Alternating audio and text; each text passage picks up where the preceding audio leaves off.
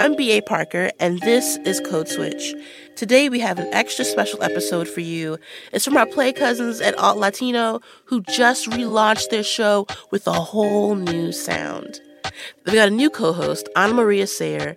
She joins Felix Contreras on the mic to talk about all things Latin music. And for today's show, you'll hear them talk to R&B darling Omar Apollo.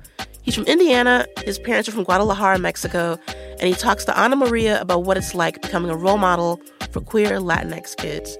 It's a great conversation, and before I give too much away, I'll let Anamaria and Felix take it from here. From NPR Music, this is Alt Latino. I'm Felix Contreras. And I'm Anamaria Sayre. Let the chisme begin.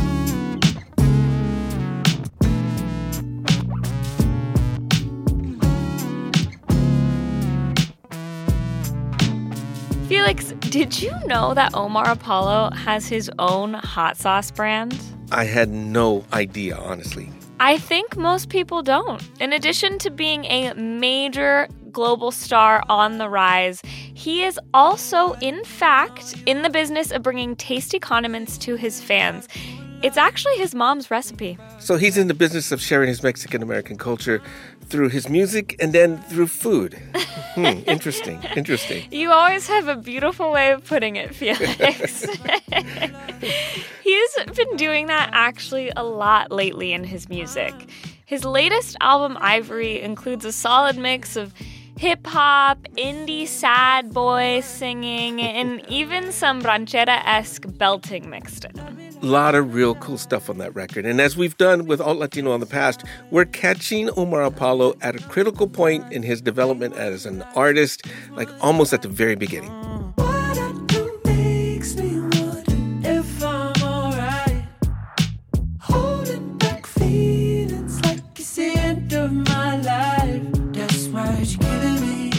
Conversation you had with him showed how he's revealing more of who he is and continually showcasing his culture through his music. Since his SoundCloud days, which were, believe it or not, just a few years ago, he's been leaning into, I don't know, what feels natural and authentic to who he really is. And in just a few years, he's hanging out with some of the biggest names in the music business. That's pretty amazing which I think we know all too well, Felix, can be both a good thing yeah. and a bad thing. No kidding. He actually had a moment when he was first signed to a major label where he let too many voices influence the type of music that he was making. He told me in our interview that he didn't really feel like the music was his, and so he actually scrapped the entire album just a few days before he was supposed to tour with it. That takes a lot of courage and a lot of self confidence, man.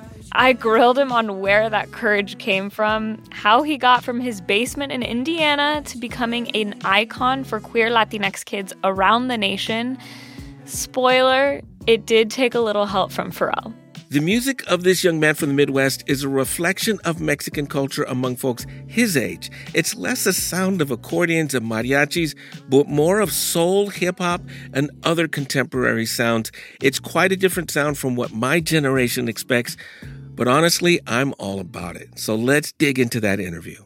Oh, hi, welcome to the show. This is all. Thank you for having me, darling. Um, oh my god, thank you. I'm gonna tell everyone that. I'm like, Omar called me darling.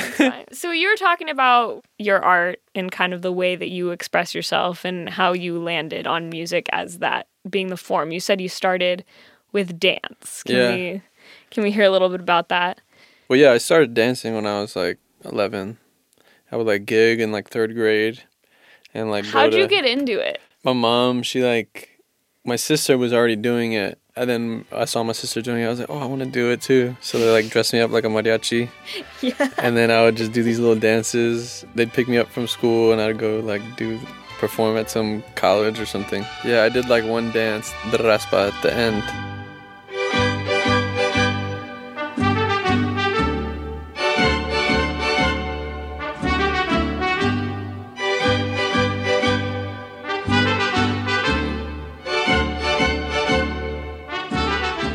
I was such a little kid. Everyone else was like, you know, 17 or 16, mm-hmm. but I, was, I had to be like 10 or 9, and I was really small as a kid.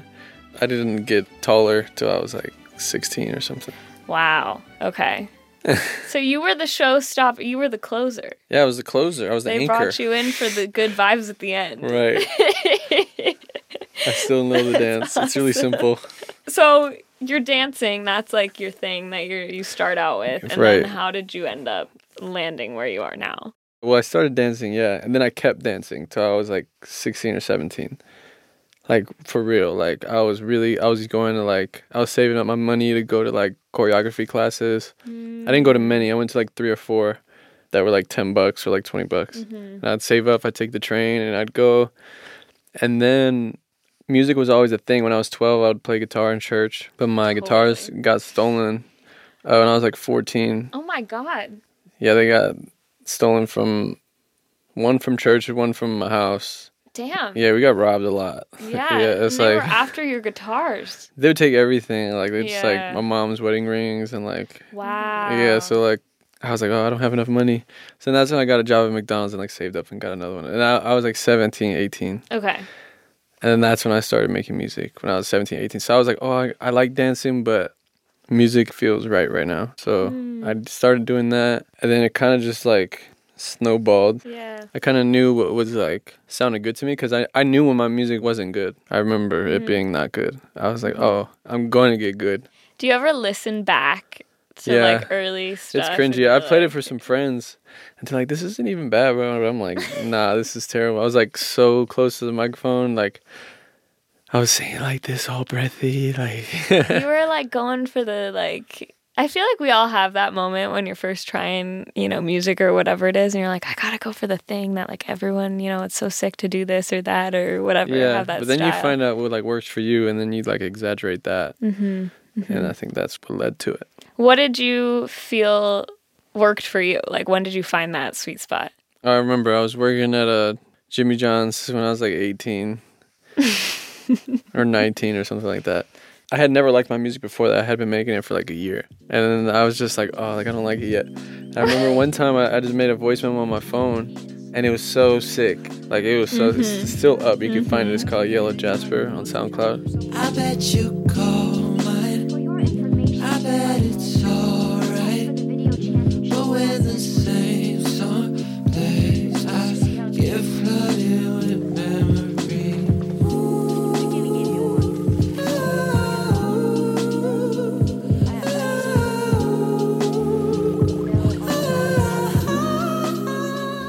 was all freestyle. And then I just like, as soon as I got home from work, I went and recorded it just exactly how I had the voice memo, just like a little cleaner and like added harmonies. Mm-hmm. And then I was just like, oh, from then then on, it was just like, okay, it just turned on a switch, and then I was able to just do shit. Yeah.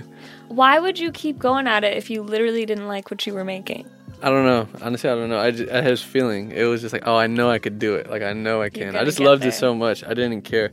And I remember at that age, you couldn't tell me anything.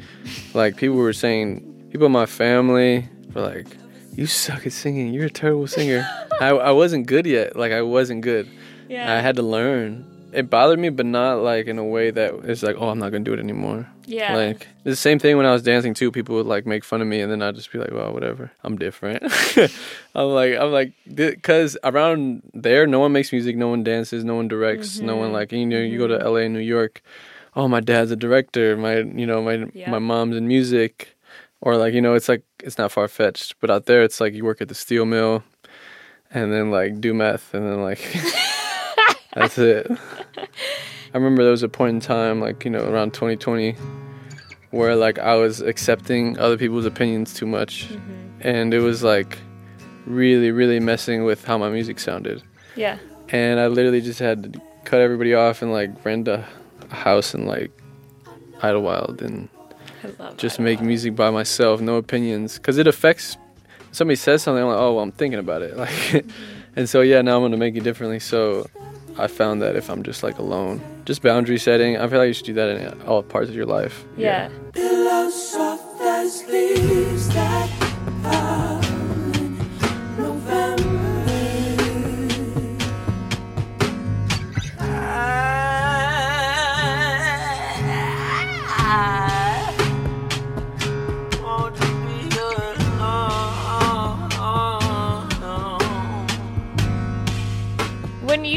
write, are you thinking about who's going to be listening when you're writing? I think that my songwriting's like definitely developed over the years because before, like when I made my first songs, they kind of were all about like unrequited love because I hadn't really been in a relationship yet. I was so young. Mm-hmm. And now I feel like I'm writing more like of these complex feelings of like, you know, relationships, life, money, all that stuff. Yeah. When you say you're working on boundaries, like obviously with who you're working with, making music and whatever, that's one part of it. But do you feel like you're also working on boundaries within your work, like in what you decide to share with the world? I mean, it's so vulnerable, oh, for sure, right? for sure, yeah. I've definitely like taken things off and just because of that. Like Yeah, because you weren't ready to like put that out. I'm just like, oh, that was too much. Like that's too there. Like I'm good. you don't need that. Um, it's sometimes you're just letting go. Like you just need to say shit. Yeah. It depends. What's your vibe? If that's how you're feeling, and like, and you say it in like a clever way, then it's dope. Yeah. But I don't know. I think my my my next music is gonna be like that. I'm gonna just really like be honest. Why? What changed? I mean, even the fact that I'm like thinking right now about what to say, like I don't want it to mm-hmm. feel like that. Like I want it to feel like expression, you know? Like I want it to feel like you ever like leave dinner and you're like, damn, did I say too much? Mm.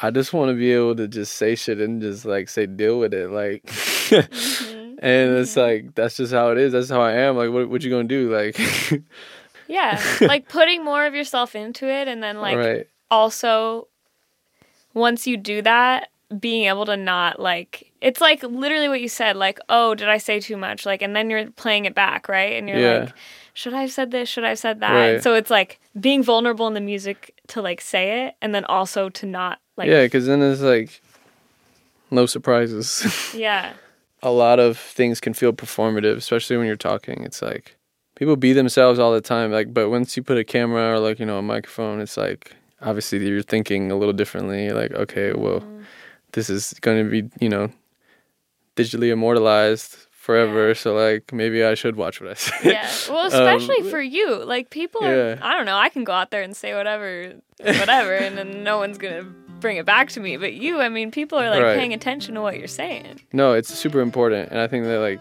you need to realize that. But I also think that like you shouldn't not be yourself because of it. Cause I really don't wanna be here alone. Too many people I don't see no more. Too many feelings I don't feel no more. Cause I really don't wanna be here alone. Too many people I don't need no more. So many doubts that I start keeping score. just like that performative nature of things is really like that's what it felt like when I first started doing it like in interviews I'd be like oh like you know I gotta be like I gotta use big words I gotta da or whatever maybe not big words because I don't know big words but no when I was younger I thought like that because I'd love seeing interviews and I'd be like yo they sound so smart but I'm like if I'm not like if this is how I talk this is how I talk like you know I don't know do you feel like I do know but like you know You do know, but yeah. no, I know. I know you know, but I know. Um, I know that you know that I know. I know that you know that I know. Um, you being as big as you are, right? Like you have skyrocketed Oh, in terms of your music, and you're so talented, and it's well deserved. But I think more than just the music being what it is, a lot of people obviously look to you as someone who, right? A lot of us traditionally have not seen. You're like you are representing so many different people who who see themselves in you. And speaking about being performative, do you ever feel a pressure to perform in a certain way or be a certain way or say certain things because so many people are looking up to you as like a representation of themselves? Yeah, of course, fully. I think it's like really important, especially when like queer Latino kids come up to me and they'll tell me like they have the same amount of siblings of me. Our parents are from the same place. They're also queer, and like I'm like, oh, this is bigger than like than what I thought, you know. Or like when kids are like, I started playing guitar because of you, like. I'm like, yo, that's nuts. Because I don't even think I go home. I watch P Valley, you know, like, and uh, You were on the record just saying that. just saying. um, and it's definitely something super important. And I, I always try to say something at the shows and like try to make everyone feel seen because you know that was definitely something that was lacked when I was a kid and like when I'd go to shows. I never really felt represented. I never really felt like, you know. So I think it is important. Our conversation with Omar Apollo will continue right after this short break. This message comes from NPR sponsor Squarespace. Stand out in any inbox with Squarespace email campaigns. Collect email subscribers and convert them into loyal customers. Start with an email template and customize it by applying your brand ingredients like site colors and logo. Built-in analytics measure the impact of every send. Check out squarespace.com/npr for a free trial, and when you're ready to launch, use offer code NPR to save 10% off your first purchase of a website or domain. This message comes from NPR sponsor FrameBridge. From art prints and posters to the photos sitting on your phone, FrameBridge will custom frame your item and deliver your finished piece directly to your door ready to hang. Instead of the hundreds you'd pay at a framing store, the FrameBridge prices start at $39 and all shipping is free. Get started today. Go to framebridge.com and use promo code CODESWITCH to save an additional 15% off your first order. Parker, just Parker, Code Switch. We're back with Anamaria Sayre from Alt Latino talking with Omar Apollo. Being an artist and being a musician, it's almost like its own form of like going through therapy, right? right. Where Right. it's like I feel like you do grow in your ability to like express yourself and like mm-hmm. put everything out there. And so it's like now you have this career where you very publicly put yourself out there. Like mm-hmm. has that impacted the relationship with your parents? My parents didn't know that I made music for like a couple years. Like they did, but the first time they came to a show was when it was like 1,200 people, and they were just so confused. Wow. They were like, "Oh, someone else's. This is someone else's show, right? Like you're opening." I was like, "No." I was like, "I'm not opening." and uh, they're like, "What?" And then like, my, I remember my mom. She was just said she was crying. She heard everyone screaming my name. She was just so confused. She was like, "What? Screaming for Omar? Screaming for Omar?" She was so confused. So cute. and uh I mean, after that, obviously they're just super proud and super into it. But if I, you know, went through what they went through and like crossed the border and like had kids out here and didn't really know the language, mm-hmm. I would be scared if my kid told me he wants to be a singer too. Like, I'm not pressed. yeah. it would have been nice for them to be supportive in other ways and probably would have helped my self esteem at the time. I really believe that people can change and people can grow. And yeah, I'm not holding anything against them. Yeah. We have a great relationship now and like, it's cool. Honestly, like when I don't know how to say this without sounding like arrogant, but like when you pay the bills, they can't say that much to you. Like, they really can't. You won't believe what happened to me. Ah. Drip, drip with the cold ivy. Out of consciousness if I ever slept it. my parents are, are very you know traditional mexican parents i don't curse around them like I grew up like super catholic too so i'm just like Yeah. over here with Yep. um Yep. but no they understand and i get like you know that religion brings them comfort i get that and i think that like you know yeah. I had to just look for comfort in other ways. Well, my dad has always been really open minded. He's like, well, was only into religion because my mom, but my mom is like, she's really starting to like open up and open her mind a little bit and be like, oh wow, like there are different religions. right? and like, what a fascinating concept. no, it's like, yeah, she's there's known that. She's known that obviously, but I'm just saying like she's really like trying, which is important to me. It's just like yeah, as long as you're trying, like I get it. You were you were raised your whole life thinking one thing one way, and then like God gives you this crazy kid. who like wants to be a singer and is Right. like queer so like I get it you know what I'm saying he probably Yeah. gave it to you for a reason He's like, this is yeah, gonna help you grow. right? It's like okay, like we reached the ceiling here. yeah, yeah. And that, I mean, you doing what you do and being who you are Right. has to have opened up their world in Fully. so many ways. Yeah, it really has. I know I asked you earlier if you were speaking to anyone when you write, but like, is your family a thought? Are your parents a thought when you were Yeah, when you were I, working I your just made this song recently. Um, no, n- before that, I never really talked about my parents in songs, but I just wrote a song. I called my mom and told her about it. She was like, "Oh," like, and I'm obsessed with it. And I was talking about my parents.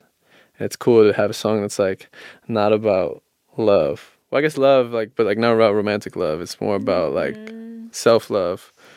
and the things that you deal with and the real thoughts that you have, they are just real. Like it's like that's just what's going on. Cuz that's what's important to me is like Yeah. family. I mean, that's if I you're want kids. a good Mexican kid, then you'll Right? know familia is the most important of all things, as my grandma texts me every single day. Don't forget us. Right. right.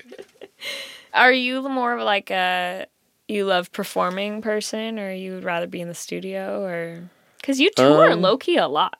Yeah. I do enjoy touring. I feel like there's going to be a point where I really enjoy it because mm. I'm really, really going to dial in the music. And once I do that, then like, I've never made music thinking about a live show. Really? Yeah, it's always just been like vibes. Yeah. And then I was like, no, like, I'm going to go in and make music like specifically for like a festival or specifically for it to just like, so, so I could be ex- super excited for it, you know? Yeah. Like, just like that kind of intention.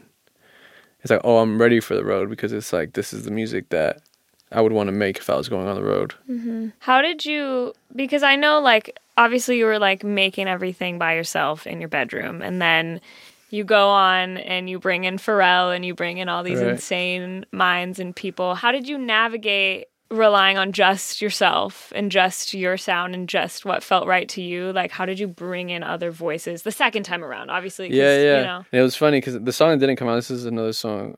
We were just like, it's on the keyboard, like, like very. It was just you could, you could tell it was all feeling. And then he trusts himself. That's what's crazy. He's just like, mm-hmm. boom. He's like, you like it? I was like, yeah. He's like, all right, I'll be back in thirty minutes. oh And then and he like went. And there's another session in the house, so he went. Like Pusha's T was there.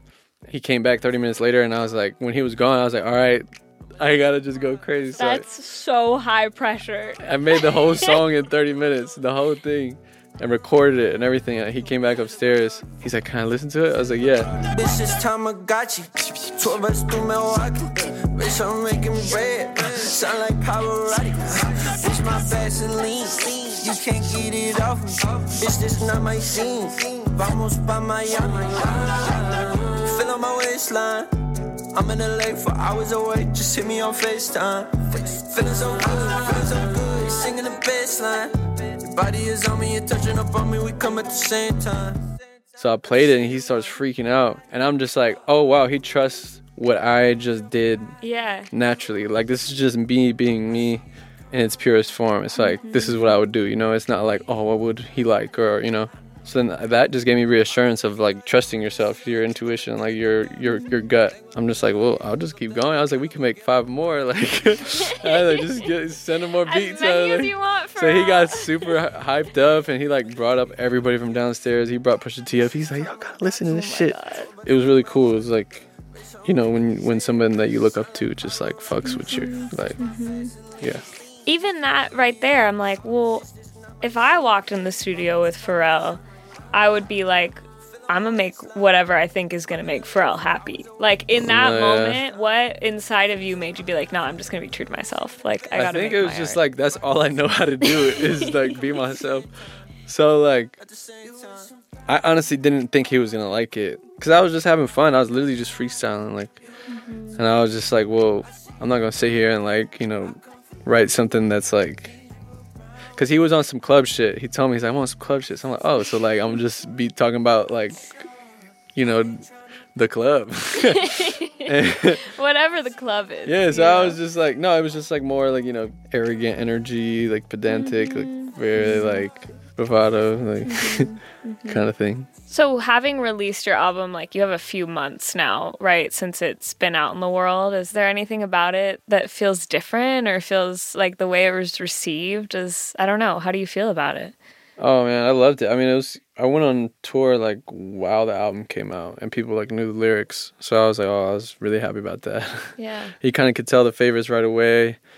I'm still like working. It's kind of the same. I mean, I probably get more highs at the airport now. Definitely. I was like, oh, they saying hi to me at the airport now. It's different. I mean, you're kind of hard to miss. I'm too big. Like that's what it is. Like my like I'm too Tallest tall. Mexican to ever live. Literally six five. There's got to be another one. We have to take a picture. Literally all Oh, I did long. meet one. Is I did meet a guy who's like my height, if not taller. A Mexican guy. He he was in uh he owns this crazy taco shop. He's kind of like my age. Yeah, it's so Where? good. I can't think. Oh, Cuantos Tacos. It's in like Texas, Cuantos tacos? Where in Texas? Austin, I think. Okay, you have to text it to me because I want to go. It's really good. That sounds sick. Yeah, it was like Wow. amazing tacos. Like, it wasn't like average. Okay, Texas or Southern California tacos? Um, I mean, the best tacos I've had in California were in Compton in some guy's backyard. Okay. those like, they I- got, they got shut down, but Oh, they got shut down because there was another backyard place. yeah, so good. And then, I mean, my mom's tacos are crazy, but the tacos in Texas are different. Yeah. They really know what they're doing. Not that Los Angeles doesn't know what they're doing. You better be careful. No, they do know what they're doing. It's on the record. I know it's on the record. I'll say it. Do you stand by it? Yeah, my You want to say yeah. that again? I'll say it again. My- my- I mean, I'm I'm just saying like LA has great tacos, but my mom has crazy tacos. I believe that.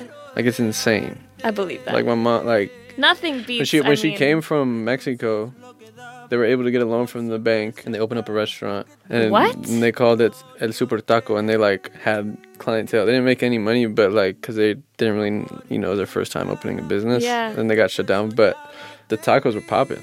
Wow. Yeah, then like the the new owners that they sold it to, well, my mom used that money to pay all the debt, and like they didn't make anything from selling it, but yeah. they kept the name, and my mom gave them rest the recipe, She gave them the recipe. and they would sell it, and it because it was popping. Yeah, it was like it was great taco. Is it still there? uh, no, now it's like uh, a Sharks, I was gonna say you gotta go back and reclaim Super Taco. right? I need to, I mean, maybe They're the best the tacos next in the area. right? but my mom's the only one that really knows how to make it, and she don't need to be doing that. You mean you're not gonna force your mom to? no, I mean I did start like a hot sauce company, and she like helped me with the sauce. No way! You have a hot sauce? Yeah, it's called Dish a Hot. We're doing a relaunch soon. Shit! We're gonna send you guys some. oh my god, please. But yeah, that was the hot sauce she used at the at the restaurant. wow. Mm-hmm. Okay. So she shut it down was- because of me, because I was I was born. She couldn't take it. She would like raising kids in the race, restaurant. She was like, oh, I can't do this. But then you're now selling the hot sauce, so it came full circle, I guess. Yeah, Wow. I will be looking out for that hot sauce. I'm expecting to get some in the mail. get some. Well, this has been absolutely wonderful. Uh, Yeah, thank you so much for having truly. me. It's really been nice to, to get to chat with you.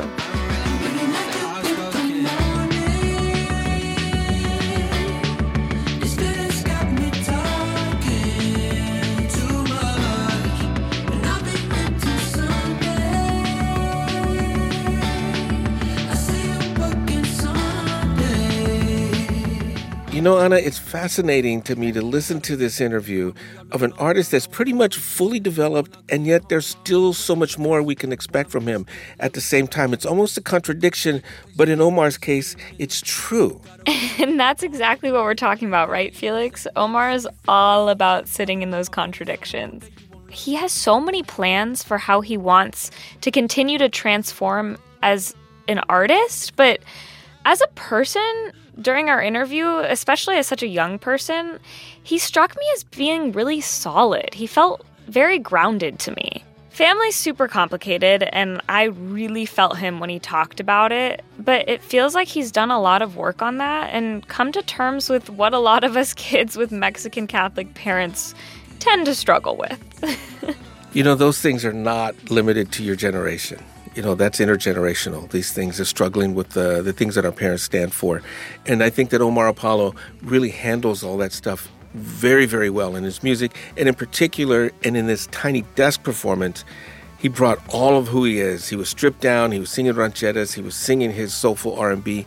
He was laying himself out there. It's a very powerful performance. Oh my god, I 100% agree. I mean, I think Omar, all of the Omars are on full display in that performance. His voice on Petrified, fun fact actually, for everyone to know, he sang that one twice and it gave me literal chills both times. I'd highly recommend checking it out. That's it for this week. You have been listening to Alt Latino, which is a production of NPR Music. Our editor is Hazel Cills. The Alt Latino intern is Vida Dadu. And our new production assistant is Fee O'Reilly. And our audio producer is Ron Scalzo. I'm Anamaria Sayre. And I'm Felix Contreras. Thank you, as always, for listening. We'll see you next week. Nothing.